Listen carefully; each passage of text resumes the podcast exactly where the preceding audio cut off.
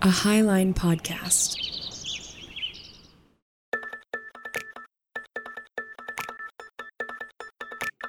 This is Ravel, a roundtable show about the complexity of faith in the age of information. My name's Josh. I'm Steven. And I'm Emily. We each grew up in different parts of American Christianity, and we still keep thinking about how to take it seriously, even as we leave some beliefs behind. We think theology should be an exploratory dialogue, so our hope is that this podcast will encourage growth, both for individuals and communities. We don't have all the answers, but we're here to sort out as much as we can over a drink or two. Join us as we ravel out our faith in a complex world, pulling on one thread at a time, seeking meaning at the end of it all. Thanks for listening. Welcome back, everyone. Welcome to the show, to the pod, whatever we say, whatever this is called. I don't Oh, know. thank you. Uh, what are you guys drinking? I am just finishing up one of my new favorite beverages. It's a lavender vanilla Italian cream soda. Ooh, lavender. Lavender Yeah. vanilla. Okay. It's great. Since I can't have caffeine, it's a good substitute.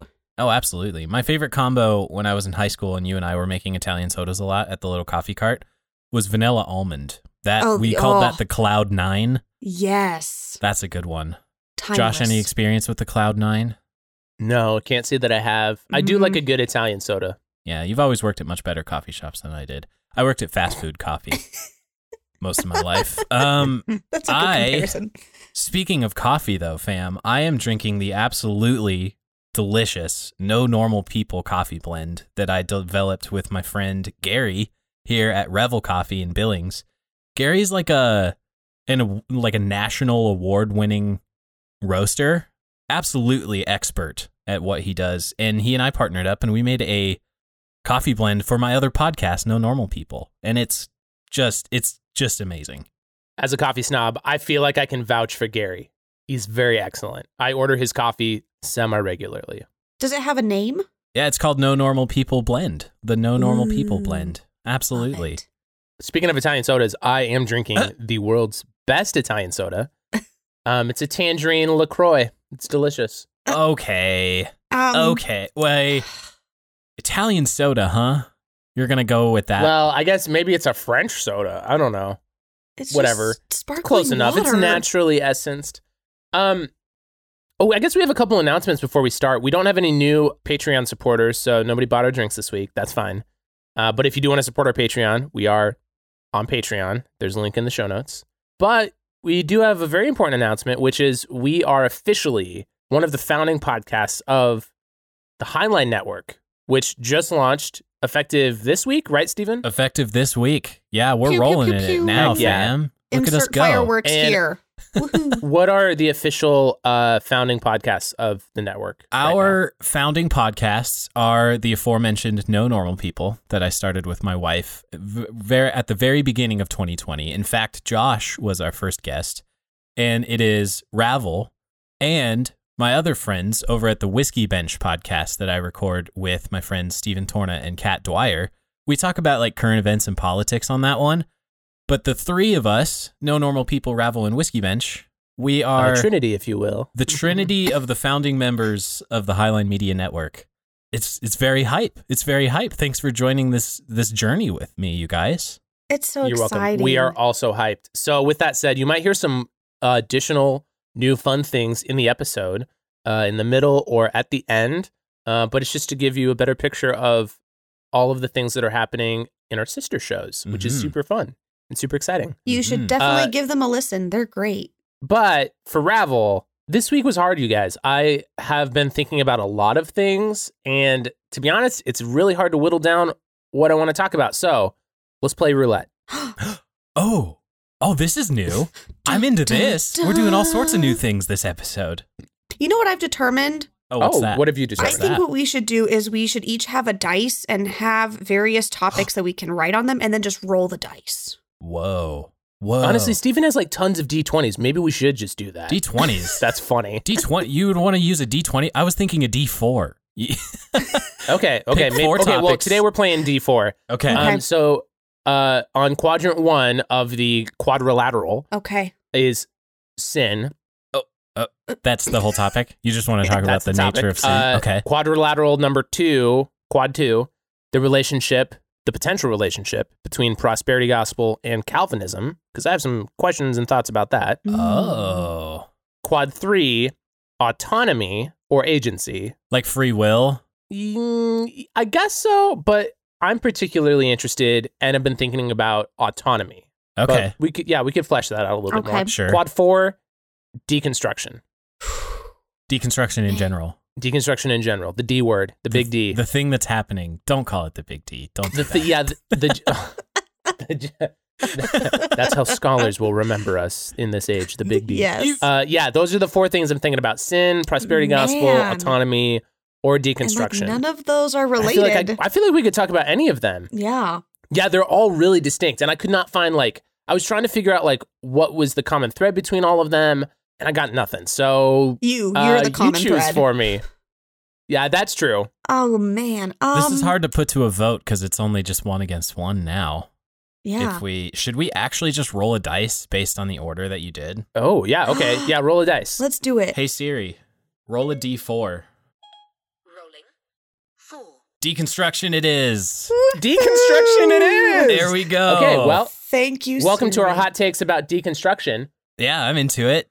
I have been thinking about deconstruction a lot, and I think you guys probably have too, right? Yeah, oh, absolutely. I've been thinking Uh, about it yeah. for like three or four years now. Maybe we should just start there. Where where do you think was the first place you encountered the word deconstruction? Oh, it was on the Bad Christian podcast for me. Okay. Emily? Um, probably my junior year of college. Oh, okay. Any like particular place or just you like remember you probably heard about it then? Uh, well, def like I definitely heard about it, but we I remember this college Bible study that I was a part of that that was a topic that was heavily discussed. I think I first heard about it through the podcast The Deconstructionists. I've been a listener since pretty early on. I might have heard about it first on the Liturgist podcast, maybe, but like somewhere in there, like between those two. I mean, obviously it's in the name, The deconstructionist. So obviously right. at some point I heard about it. I have some gripes with the the word usage and the definitions, but I am particularly intrigued with how many people are using the word to describe what they're going through or li- like the general like movement that seems to be happening in American Christianity. I'm very intrigued by it. Mm, mm-hmm. Maybe I should just say my hot takes up front. I feel like I save my hot takes for the end. I personally do not love the word deconstruction. Why? And there's a couple reasons why. Number one, I don't think it works well as defined by the person who invented the word, Jacques Derrida. Oh, yeah. I'm not a Derrida scholar, but they talk about this a lot on the deconstructionists. And like even they admit that they're using the word wrong because Derrida was like a literary critic. Like he was like writing about literary philosophy. And his concept was uh, centered around the way that language itself breaks down Mhm. Mhm. like language deconstructs itself and like falls apart because like we give it meaning and like it changes over time and like that's what he meant by it Right. but for some reason it's like become married to the idea of faith crisis or faith deconversion or what we're calling raveling Yes. Mm, mm. So, and uh, what word would you prefer to use, or what is a word that is most comfortable to use in place of? Well, I think that's what's so interesting to me is that like it seems that a lot of people are really comfortable with using the word, or there's like other people that don't like using the word. Uh, personally, I really like the term raveling for a Mhm. lot of reasons. Mhm. Mhm. I think it makes a lot of sense. Eh, But, but I don't know what to do with it because like there's so many people out there who either like the word or don't like the word or don't seem to be informed about like where it came from. For instance, on the deconstructionist pod, they like admit that they're using it wrong and that's why they like put the D in brackets, right? Mm-hmm. Because they like wanted to acknowledge that on some level there has to be like a a construction or a reconstruction. And so I, I've noticed a lot of people have been using that like reconstruction language too. Yep. Yeah. Mm, sure. And so the the way that they formed an analogy around it was uh, similar to the way that you take apart a gun. Like you take apart a gun to clean it to like learn how to put it back together again. Sure. Mm, But to yeah. be honest, that's not what is meant by Derrida's concept of deconstruction. Right. I've noticed that, uh, especially in the the latest few episodes, I've noticed that Emily is the best deconstructionist among the three of us in terms of like Derrida's definition. Like when we when Emily always brings us back to the meaning of the words, like when we were discussing hate, and she's like, Mm. yeah, Oh, yeah. sometimes hate means something completely different. Like I hate stubbing my toe, and I also hate racism. Those are completely different things. Like I I have noticed in editing the show that Emily is Emily keeps us closest to Derrida's original intent for the term. Do I get And a I- prize or like a trophy or something? Well, I mean, you're a pastor, so like good job at being good job Good at job doing at that, doing I guess. your job. Good job doing your job. but you're doing it well is my point is like i oh, think Oh, it's you. easy for me especially over the last few years to say like yeah in my deconstruction journey i you know i started rethinking hell or whatever and like that already has diverted from what Derrida meant as a literary Mm. critic just like talking about pulling the words apart all the way down and analyzing you know like cultural baggage attached to Sure. any given word Whereas I just I use it as a more of a metaphor, which I think the deconstructionist podcast has addressed. It's more of a metaphor for like, you know, somebody helped you build like a studio apartment around yourself and the theology you were handed as a youngin, and now you're like brick by brick taking pieces out from the top down and just kind of getting down to the bottom of where the foundation lies for you. And then reconstruction is, you know, the building back up around the things that you find to be most valuable or like discarding Maybe- the materials that are like rotted out or whatever. Maybe one of the things that would be helpful is so some people, if they're listening, they may think of a different word that comes to mind, but not to be confused with deconversion, right? Because I've I've often heard Mm. people using deconstruction in place of deconversion, and they're actually two very different ideas. So just to keep that in mind, if you're starting to go down this track where it's this process of no longer identifying as belonging to this particular faith or a particular element of faith, that's deconversion. And deconstruction is something completely different than that. So just keep that in mind. Okay, th- hear me out though. I hear what you're saying. See, she's doing it again. She's doing it with the words and stuff. Yeah, yeah. No, this is a great example though. Okay, I have two thoughts. Uh, thought number one, I actually do think deconstruction happens a lot in theology. Like people Oh, are yeah. using the same word but invoking different meanings. And so, I, Stephen, I think you're right that Emily's a really good deconstructionist because she does get us to like define what we're talking about. Yeah, even if it's like Merriam-Webster's definition, like let's Yeah. let's agree Yeah, on but how I think we're it happens a the ton in theology just because of like academic jargon. Like, Yes. I, like that's kind of what Derrida was talking about when he was talking about language breaking down. Uh, yeah, absolutely. So I think theology itself definitely deconstructs. Although, but hot take, Emily, I actually think that deconversion might be a better example of what Derrida meant by deconstruction. oh, even though- abso- I'm just saying they're not the same thing. So I think that's where the mislabeling maybe took place. Sure. So, right. so if we're wanting to discuss this idea of reprocessing or reevaluating essential elements to our faith identity, and we discover that we no longer identify with or we find ways of enhancing, then that's deconversion. And I think deconstruction is something completely different. And I think it's just used so simply and so regularly throughout conversation when one is Mm. deconverting rather than deconstructing. But they want to use the word deconstruction. I do think you bring up a good point though that deconstruction like it's really ironic. It's actually really ironic that people will evoke the word deconstruction and there are so many different meanings for it. Like so many people use Mhm. it to mean different things. Like deconversion, like full stepping away from faith and not believing things anymore or like a reevaluation of your theology or like considering a different view Mm-hmm. Or there's like the people who feel like everything is falling apart around them and there's not necessarily an endpoint yet. Mm. Sure. I think it's a nice filler word for us. Yeah. Like I get why so many people are using it, I think. But it annoys What me. annoys you specifically? Because I have something that annoys me about the whole movement. I guess. well, I'm not annoyed by the movement. I I'm I'm mostly annoyed by the word usage. I think that's the best distinction I can make. Oh, Is it because okay. it's used so many ways? yes, that's my primary Gotcha. issue with it. Okay. Like I do think we should have a better definition for it. Like if people are going to use the word, I mean, like identify with whatever word you want to use, especially for like something as complicated as faith crisis and trying to ravel out your theology about what you actually believe about something. I, like I'm not annoyed at the people going through those things. You know what I mean? Right. I think one of my my biggest beefs with any of the language we've been using, and and honestly, this is why I I'm particularly proud of the name of our show.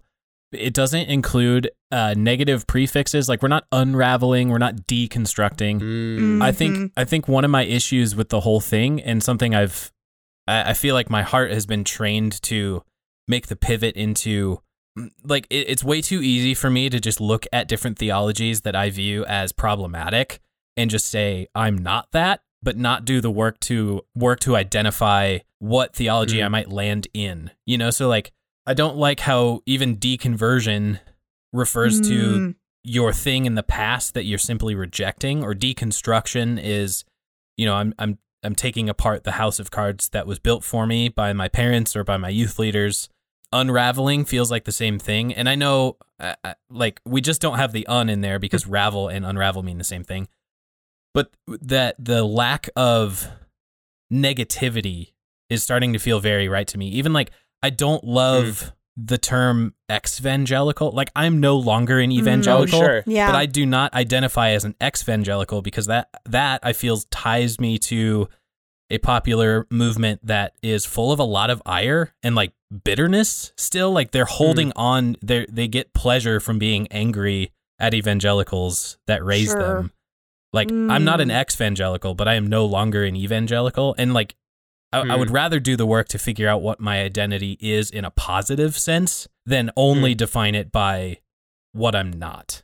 oh, I like that. That's my that's my main problem with the movement in general. It's we're doing a lot of work to think about what is behind us, but we're not looking forward with a new kind of hope as we Mm. leave behind the the uglies. Josh, you were talking about um how people who are typically in a faith crises use the word deconstruction and it brought Mhm. me back to someone had said, "Yeah, I'm in a spiritual emergency."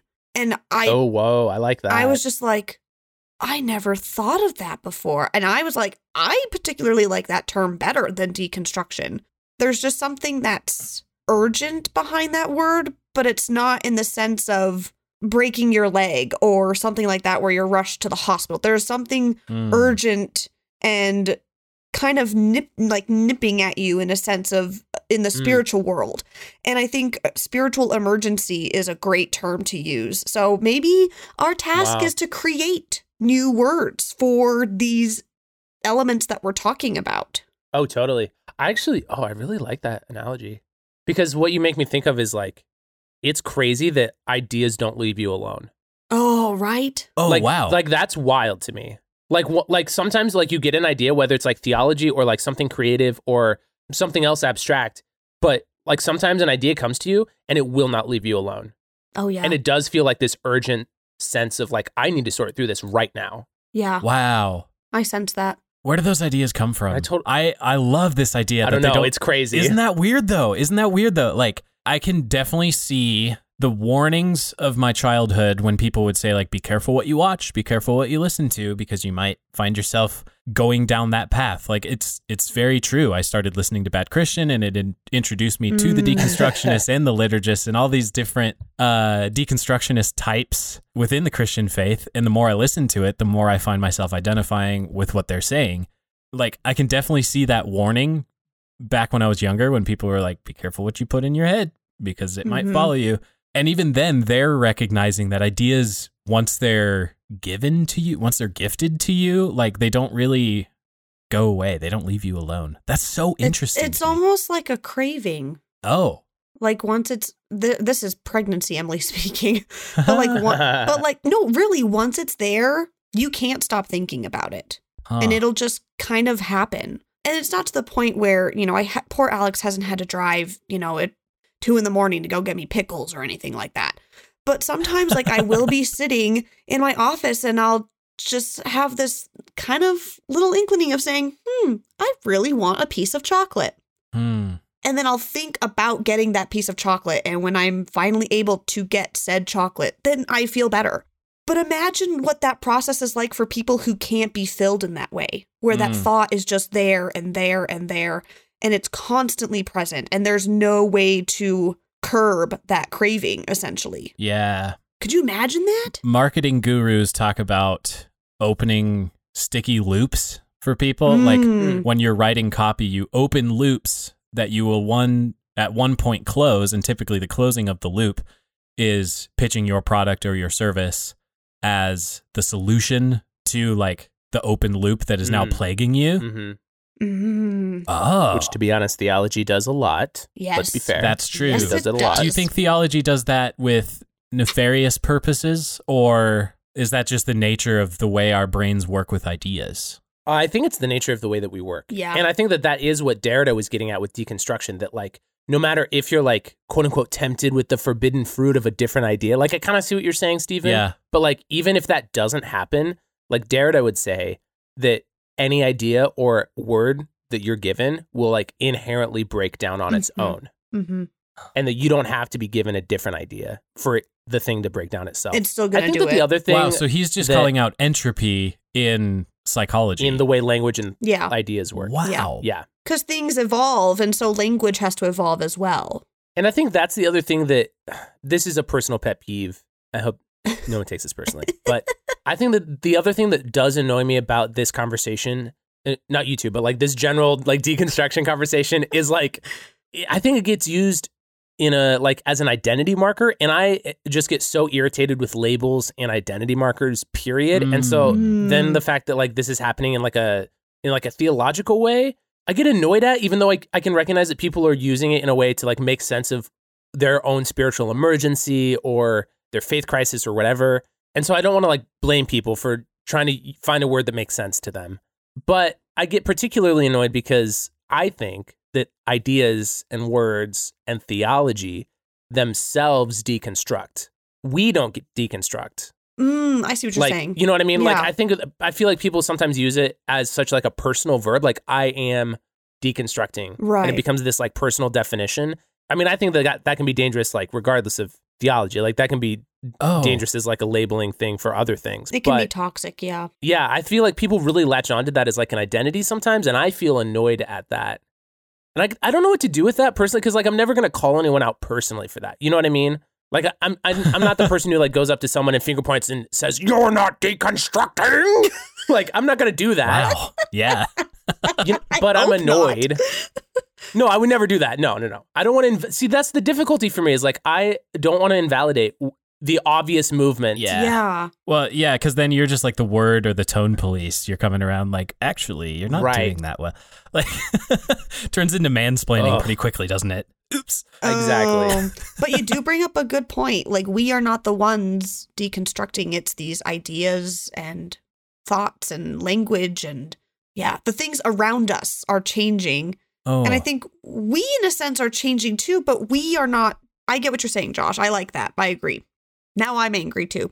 now you're. an- Don't be angry. No. Okay. So to go back to your point, Stephen, about Emily being a really good deconstructionist, I think that biblical interpretation is maybe one of the best examples of deconstruction ever. Oh, hands Because- down. You know what I mean? Because you have to like, if you do a word study and you try to figure out what's actually being said hermeneutically, Mm. you have to like go back to the the best translations, and then you have to go back to the original language, and then you talk about the original language in context, and then like at a certain point it like breaks down, and you have to be like, well, I don't know, like it could be either one. Yeah. Mm. That's when- also where it can be powerful, but also dangerous when used for Hmm. your own personal gain.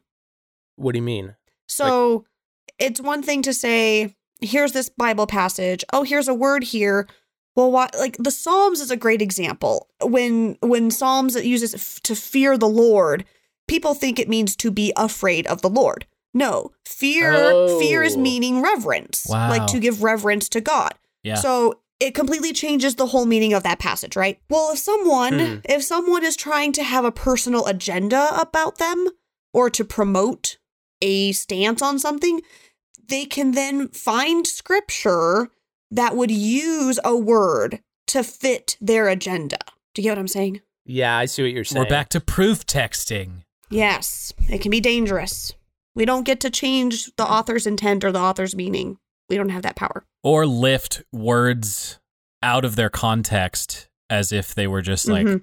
spoken into the ether with without anything preceding or proceeding Exactly. those words being written or those words being spoken. Oh, that's good. Okay, now I'm thinking about this this idea that we are not the things being deconstructed. It rather it's Right. ideologies or the theologies we hold, which to be honest sounds an awful lot like what I was warned about in my early life, in my early faith life when they Mm. would say Mhm. don't make things other than Christ himself your identity. Like, don't build your identity on things that aren't just Christ himself. Because if you start, it's, I, th- I think we get really attracted to picking up labels so that we can just like signal to that camp, like, yeah, I, I belong in, in your tent circle or whatever. Like, so when I Mhm. say I'm an open theist Christian universalist, like, I'm signaling a lot of things all at once. But yeah. you know, give me two years and maybe I'm deconstructing the concept of Christian universalism now.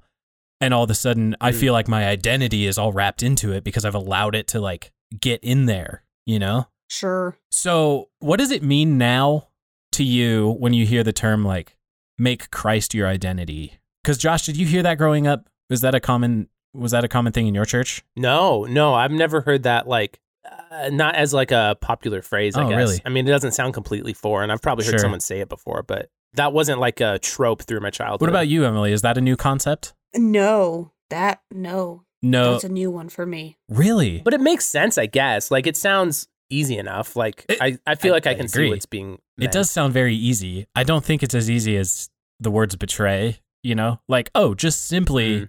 make your identity this ineffable person that you will never meet this side of heaven or whatever. But yeah, so now now I'm just thinking about identity. And like if we make just the camp the theological camps we belong to or just certain concepts our identity, then it then it definitely does feel like we are the things deconstructing and not just the idea that's breaking down Mm. Right. Like maybe at the heart of this is the uh the paradox of having such a unique spiritual journey in each person, but also we are existing together as a common entity. Oh.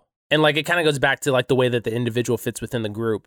Like I think for some people, even if they identify with the word deconstruction for a time, that maybe what they're going through is a quote unquote normal spiritual journey that other people have walked before. Mm. Mhm. Like everyone's going to be different, obviously, and we're all going to rethink different things at different times. But like, it's not like nobody's n- thought about those things before you did. You know? True. Yeah. True. And that gives me a lot of comfort. Like I'm I'm glad that I'm not the Mm. first one to have these ideas cuz then I would feel very much isolated and alone. Alone. Yeah, exactly. Mhm. You know, when I get to point out that Christian universalism is not new, like Origen, the church father, was talking about these things centuries Yeah. ago. That gives me a certain degree of comfort. It's like, okay, so this isn't it's not like a brand new thing that we're just dreaming up in the 2020s just because we don't want to contend with the realities of hell and people going there. You know, like we've been us as a church, we've been thinking about this for a while. On that note, actually, you reminded me of a couple years ago. I think this was just about the time I was leaving my last church. I was listening to this one podcast and they were talking about the relationship between science and religion. And it was a really interesting conversation. Um, I might try and go back and find it, see if we can put a link in the notes because Mm. it was a great one. I'm pretty sure it was by Homebrewed Christianity with Tripp Fuller. The majority of this conversation was about like science and religion and like the way that the Bible in particular relates to it. And they weren't talking about like anything completely new that I hadn't heard before, but I like had this epiphany through it. So I I had like already been introduced to, to the idea of if some things of the Bible are they they might be like scientifically accurate, but like that's not the point.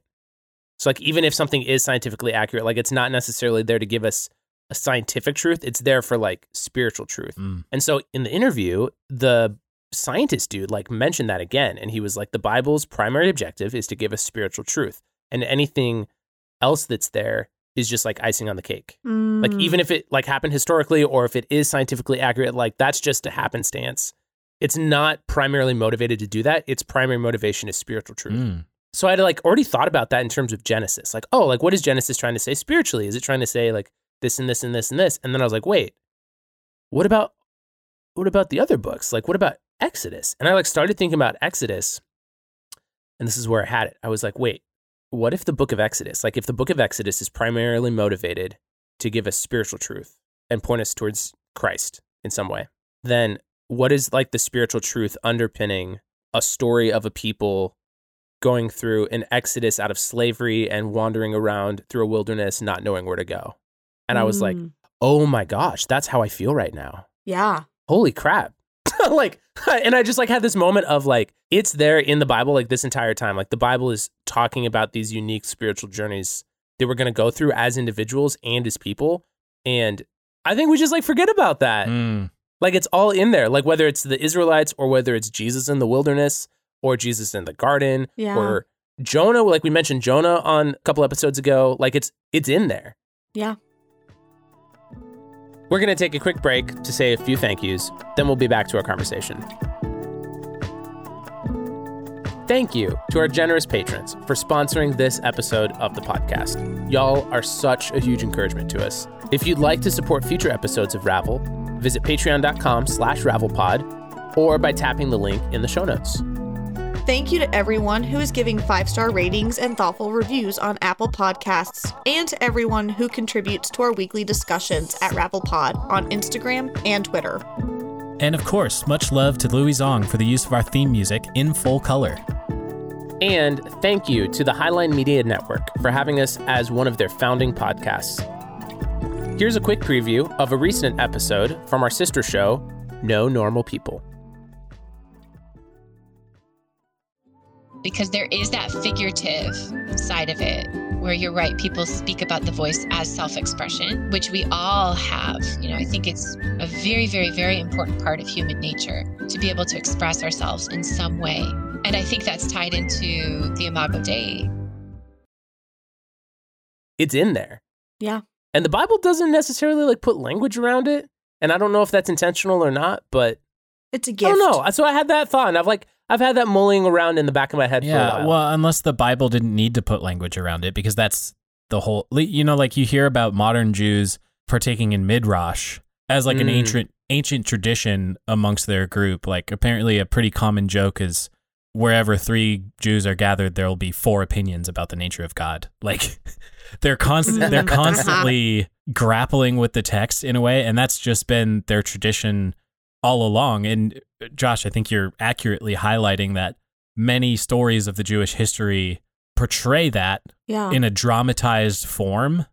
And, you know, once you finally have that epiphany of Exodus representing like the metaphorical inward journey toward rediscovering what a covenant looks like with this people um, hundreds of years after being in slavery and under the boot of an empire, rediscovering their identity in the wilderness and rediscovering what it means to find flourishing under their God's covenant. Mm. Yeah, like Mm. it, it definitely starts sounding like, yeah, that's something that Stephen Henning has been going through for the last few years, or Josh Llewellyn, you know. Mm-hmm. But so maybe maybe the Hebrew Bible just didn't have to put language like deconstruction or raveling because like that is just how what they do. Like that's that's almost Mm. it's almost foundational to their tradition that the foundation is uh regularly inspected for cracks and for Sure. for faults and then they do work on it again and again and again Hmm. you know Yeah. Well, and I like it because it it allows an openness for those who are reading. Whereas if we were to have a particular label or identity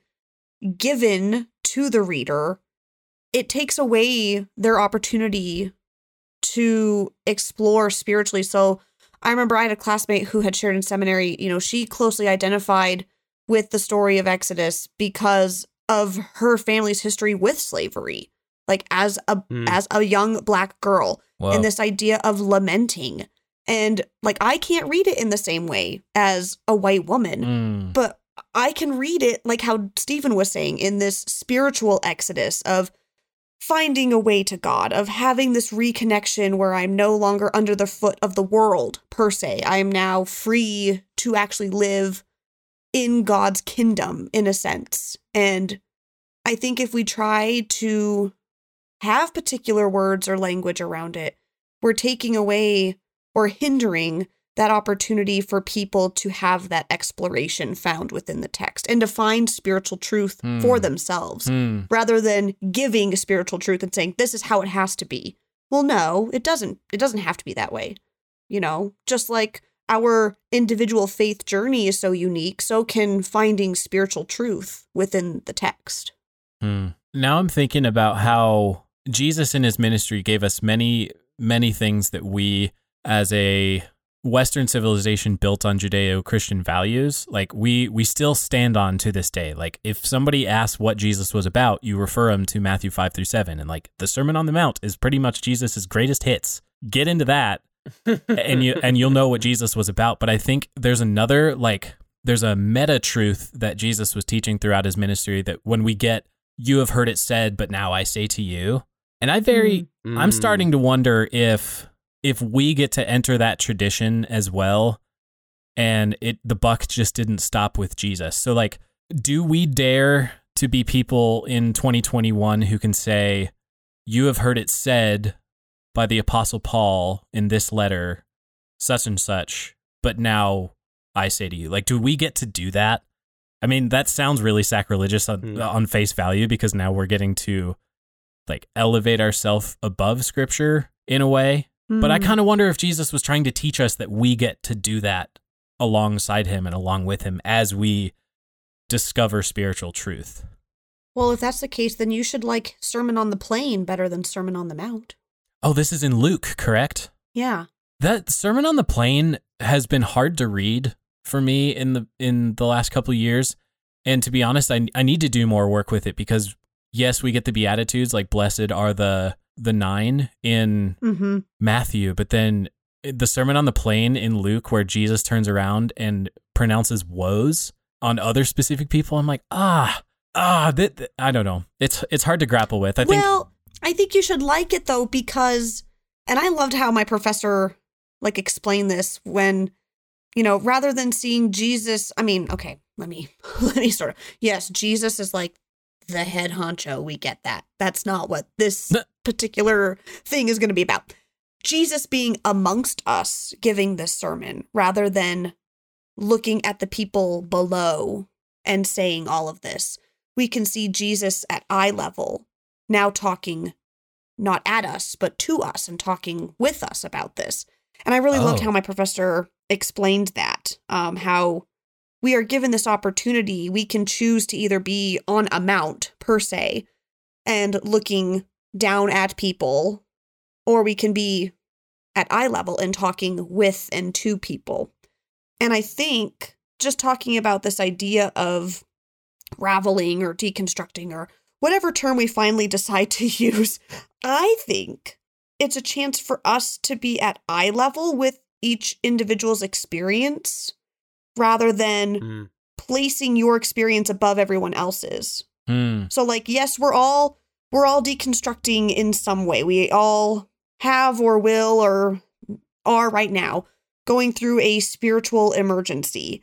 But rather than placing it above, we should be coming together and saying, "Hey, we are experiencing this. Yes, there are individual uniquenesses to what we are experiencing, but we can come at it together rather than distancing ourselves from the overall experience Mm. from other people. Mm. So Jesus gets to say, You have heard it said, but I say to you, with some level of authority given who we think he is. But now we get to say, We have heard it said, but now I wonder. is Yes. basic is basically the new way to turn that around. Yeah. That's what I hear you describing. Like if we're gonna put it in words, I like I really like this spatial metaphor of the Sermon on the Plain being Right? like in in one way, the Sermon Well- on the Mount. Wouldn't the Sermon on the Mount already had have been seen as like a radical God with us kind of thing because it's a callback to like Mount Sinai and God speaking to Israel, Mm. Yes. and then Jesus speaking from the mountain to the people would still be seen as with the people, even though he's like higher by elevation or whatever. Right. That still would have been seen as pretty radical yeah. in the original writing. Thank right? you, Dr. Schreiner, for your wonderful wisdom. What do you think is happening? What is why why is this happening now? For instance, Derrida's deconstruction concept could be applied to anything. It could be religion, it could be politics, it could be the criminal justice system. You could apply the concept of deconstruction to any system. Why this? Why now? Are we like a part of something historic, do you think? Like is this going to be looked back upon as like the great deconstruction or the great raveling or whatever? Like, I don't know. Like, Mm. why do you think this is happening right now? Or do you feel like you have any sense of it in yourself? Like, I I guess I've been wanting to ask both of you actually if there's been any time in your life where you felt the words deconstructing or deconstruction was really applicable to you, or like you felt like you identified with it. And if so, what caused it for you? Like, can you point to anything specific that made you feel that way? I I wonder if what we're experiencing is a I don't know, maybe crisis of identity is the right way to phrase it, but I'm stuck on this concept of identity now and like uh, us not being the things that are deconstructing, rather the ideas we hold, but if we get too intertwined with them, you know, like if we get too mixed into it, then it feels that way. I've Almo- never thought about that before. Sure. Holy crap. Almost like the wheat and the tares Mm, mhm. parable, right? Where it's like, don't pull up the tares right now. The tares are so ingrained into this field at this point. If you pull up the tares, the roots are also going to get twisted up with the wheat and you're going to kill good wheat in the process. So let it all grow together. Mhm. But so, like, this intertwining of the ideas, letting them sink down into identity levels within us. I wonder if this whole deconstruction Wow. movement and whether we whe- whether it's spiritual, whether it's people leaving evangelicalism or leaving Catholicism, or people kind of waking up to the way systems above the individuals that created those systems can perpetuate racism or sexism. Like we we often hear that the somebody doesn't have to identify as a racist to enter in the systemic stream of like perpetuating racism even Mhm, unconsciously, right? Yeah. And Mhm. I think when when people start saying like we got to address the system and people start feeling defensive and we hear the phrase like well I'm not a racist I think it's because we're getting down to the the root level of where some ideologies have twisted themselves so up into identity and this thought is being inspired by uh, my parasocial friend Richard Rohr. I'm reading the Divine Dance. I told you guys I would have a quote for Bingo. it. Put that on your bingo card. That's card. so funny. Um, but he he talks about how the identity of God being in the Trinity, this divine dance of three people in this ever loving and sharing flow, like one a monotheistic God, a single God is a lonely God, and a dualistic God, a, a two head figure, creates some dualism where we get a lot of like yin yang and uh, like karmic ideas, right? But as soon as we have this third element, this Trinity idea, now we have like this self perpetuating and always energized and growing flow among the three. And our invitation is to join that flow. So, Richard Rohr in the book is talking about how our identity should actually be in relationship and not just like, I, I think it's, I think we're experiencing deconstruction in the West around a lot of different fronts because we insist on coming down to the lonely individual and defining identity at that level. Mm. Whereas I think what we're called into in the Christian tradition, the ancient tr- Christian tradition, in the Trinity, is actually to allow your identity to be built on the relational level. And this, I think, is what my evangelical friends would call like building your relationship on Christ or building your identity upon Christ, is that it's Mm. based on the relationship between you and the God you serve, the God you follow, the God you worship Mm. and not just coming down to the lonely individual. You know, we're we're invited into the stream. I don't think I've ever made the connection to the fact that so many people raised Christian are given the idea that you are your beliefs. And maybe that is why Oh. people are being so like identity forming around deconstruction or faith crises is because they were told you are your beliefs. Mm-hmm. And so it does feel like they themselves are falling apart. I've never made that connection Mm. before. Yeah. Mm. I'm like having an epiphany over here, Stephen. I love that feeling. I lo- like. I think this is what people try to get at when they talk about deconstruction. Is like when these epiphany moments come to us, it really feels like the clouds are parting, and it's like, oh my Mm. gosh, new spiritual truth is descending on me like a dove. Whoa. Uh, y- Oh, you know, okay. Well, Here's a question then. Why didn't the Israelites feel like that? Or at least as they're depicted in the Bible? Why isn't there this tradition of Israel feeling like that?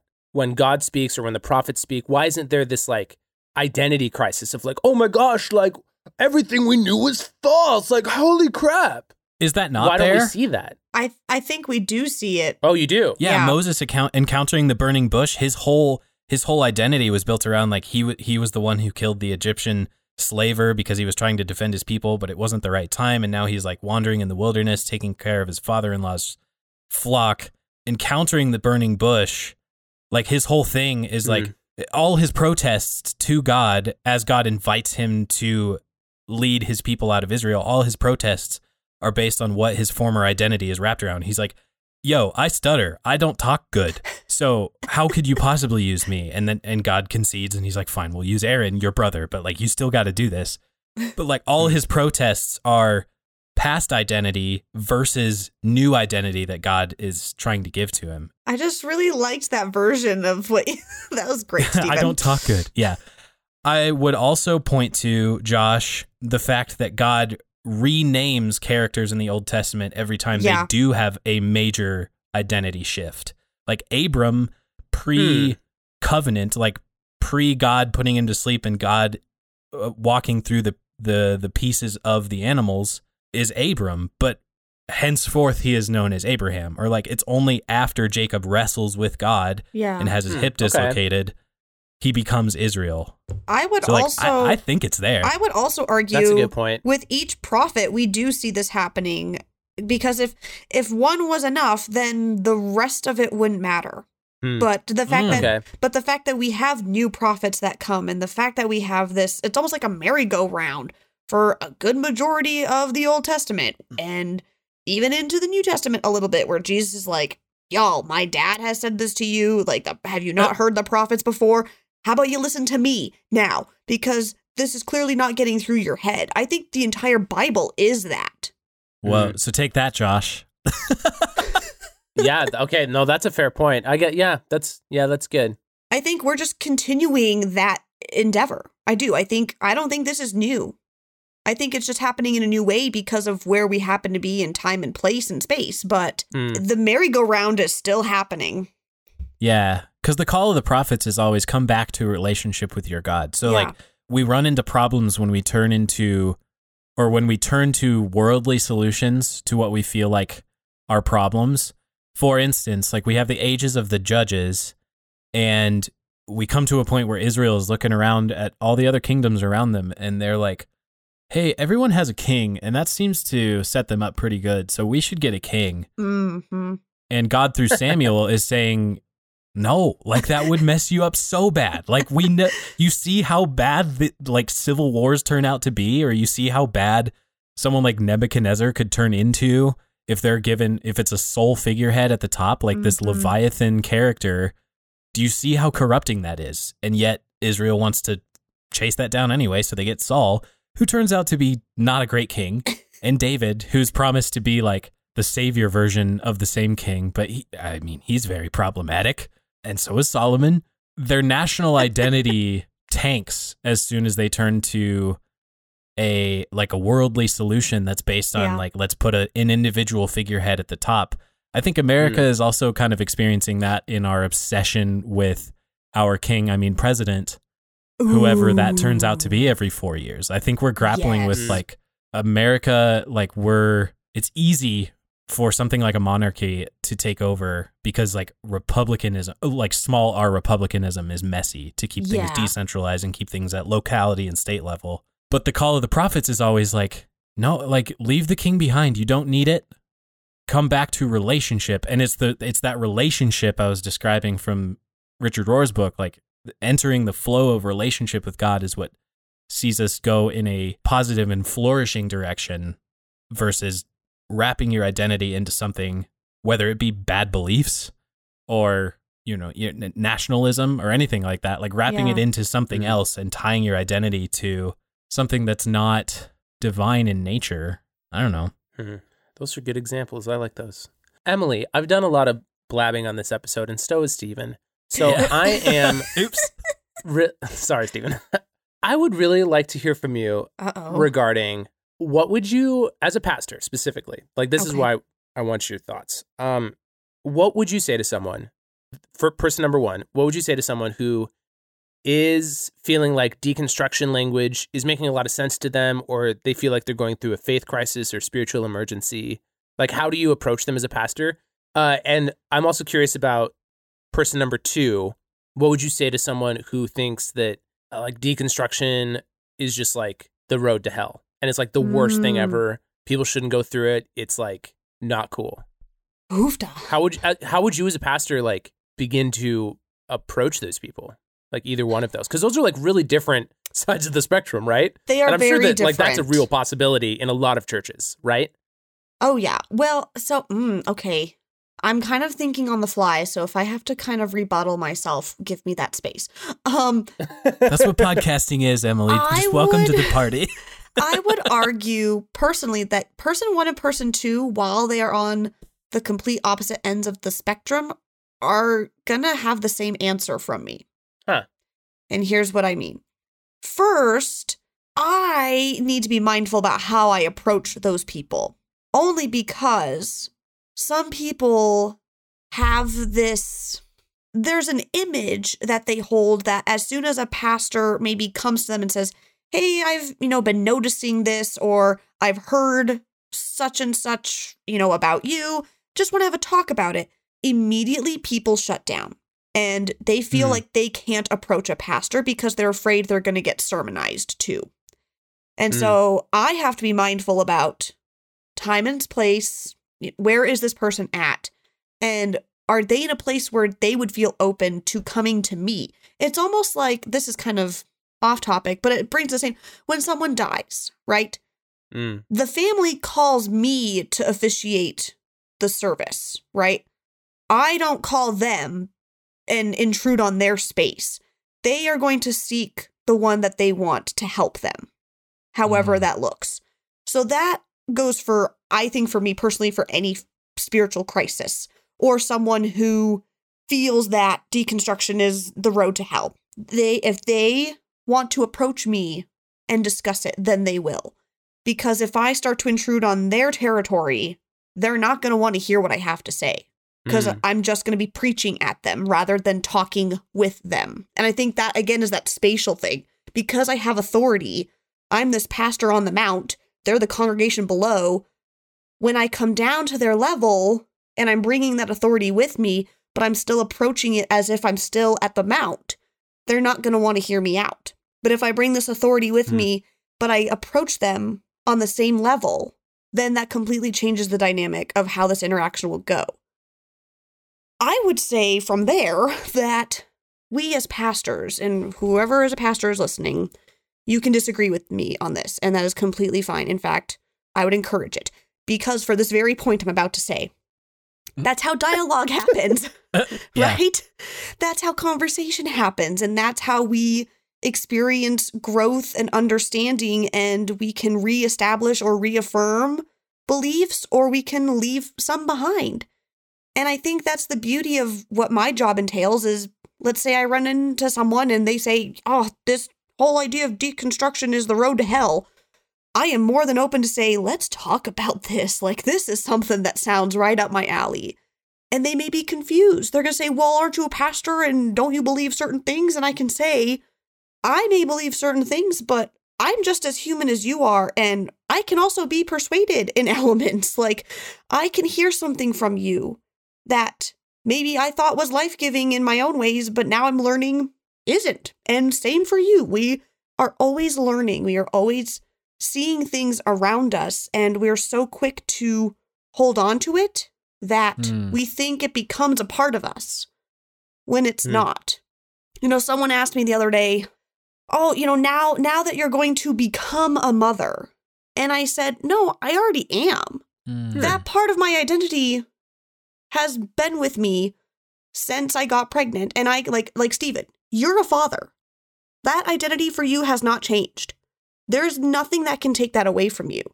And so I think when we have this idea of things becoming a part of us at a certain point or a certain time, or ideas shaping us in certain ways because other people say so.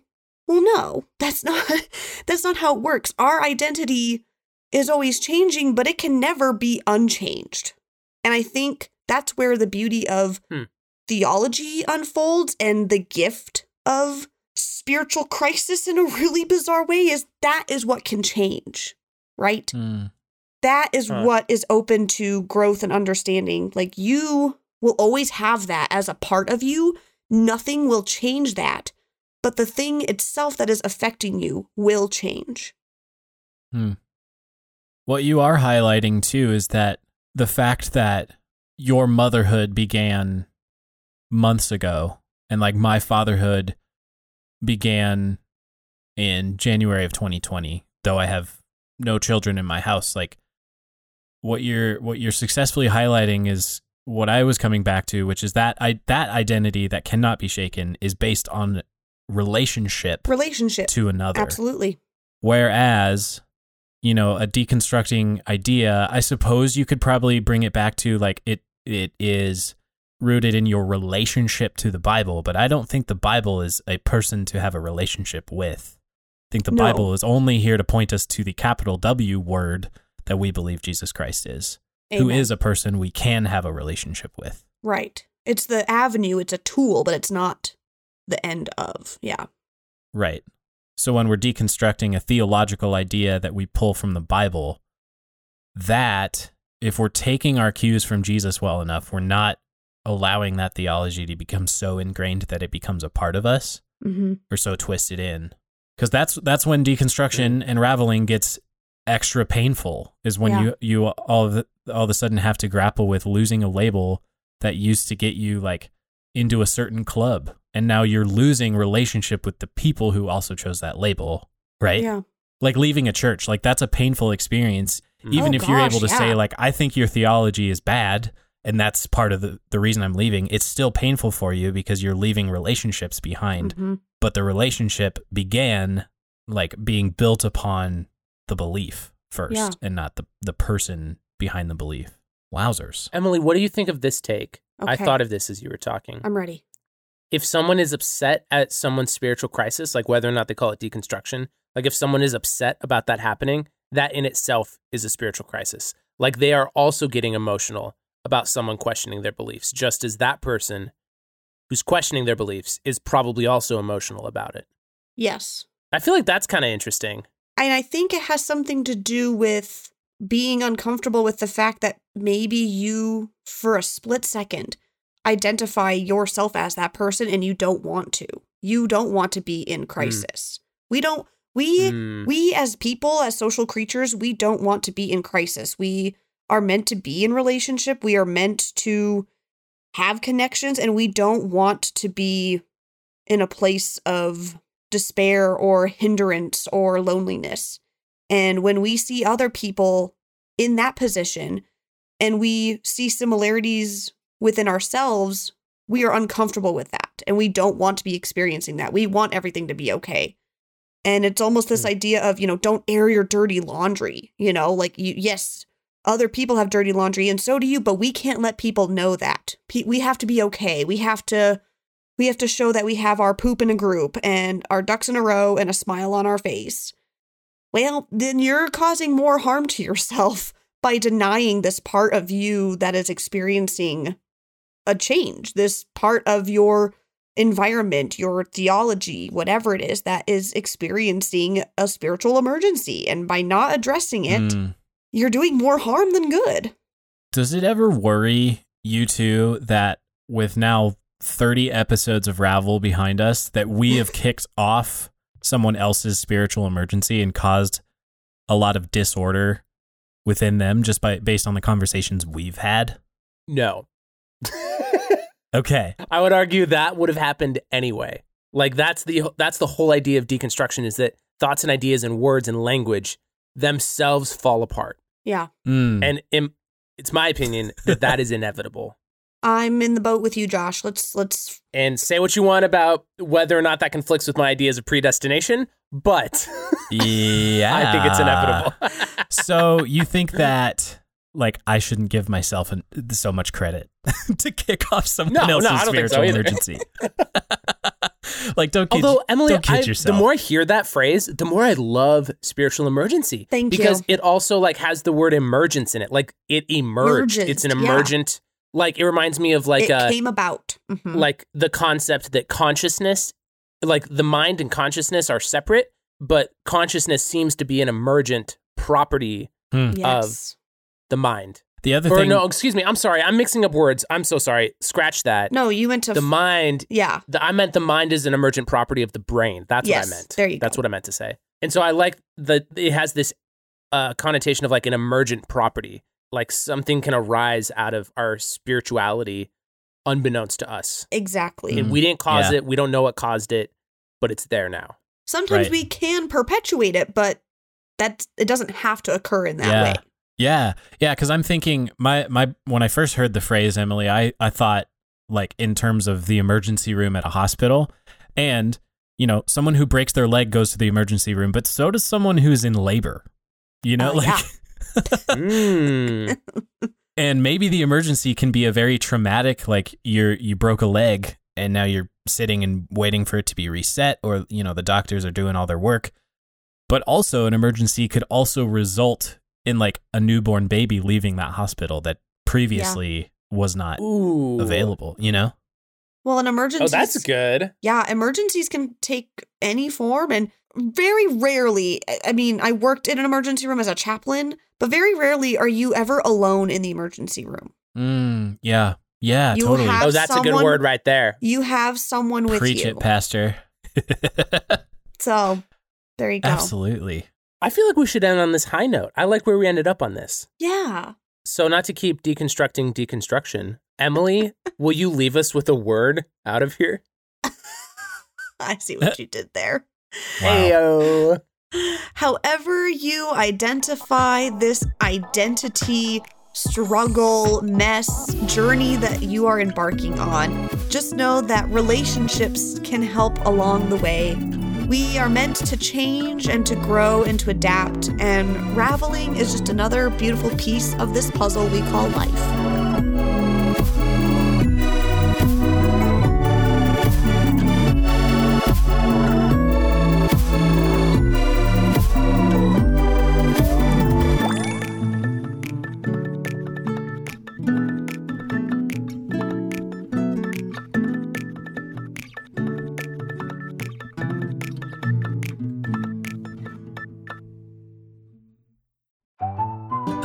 And welcome to No Normal People. I'm Steven. And I'm Dixie Lee. The internet didn't need another podcast interviewing the same famous authors, artists, and thought leaders. Dixie, my friend Bailey educated me about a word called sonder, and this is the realization that any stranger or passerby you see has a life equally complex, deep, and vibrant as your own. So join us every Tuesday as we talk to the normal people in our lives and hopefully inspire sonder in yours. No normal people. It's like Humans of New York, but a podcast and in Montana. Highline Media Network. Normal people in normal places.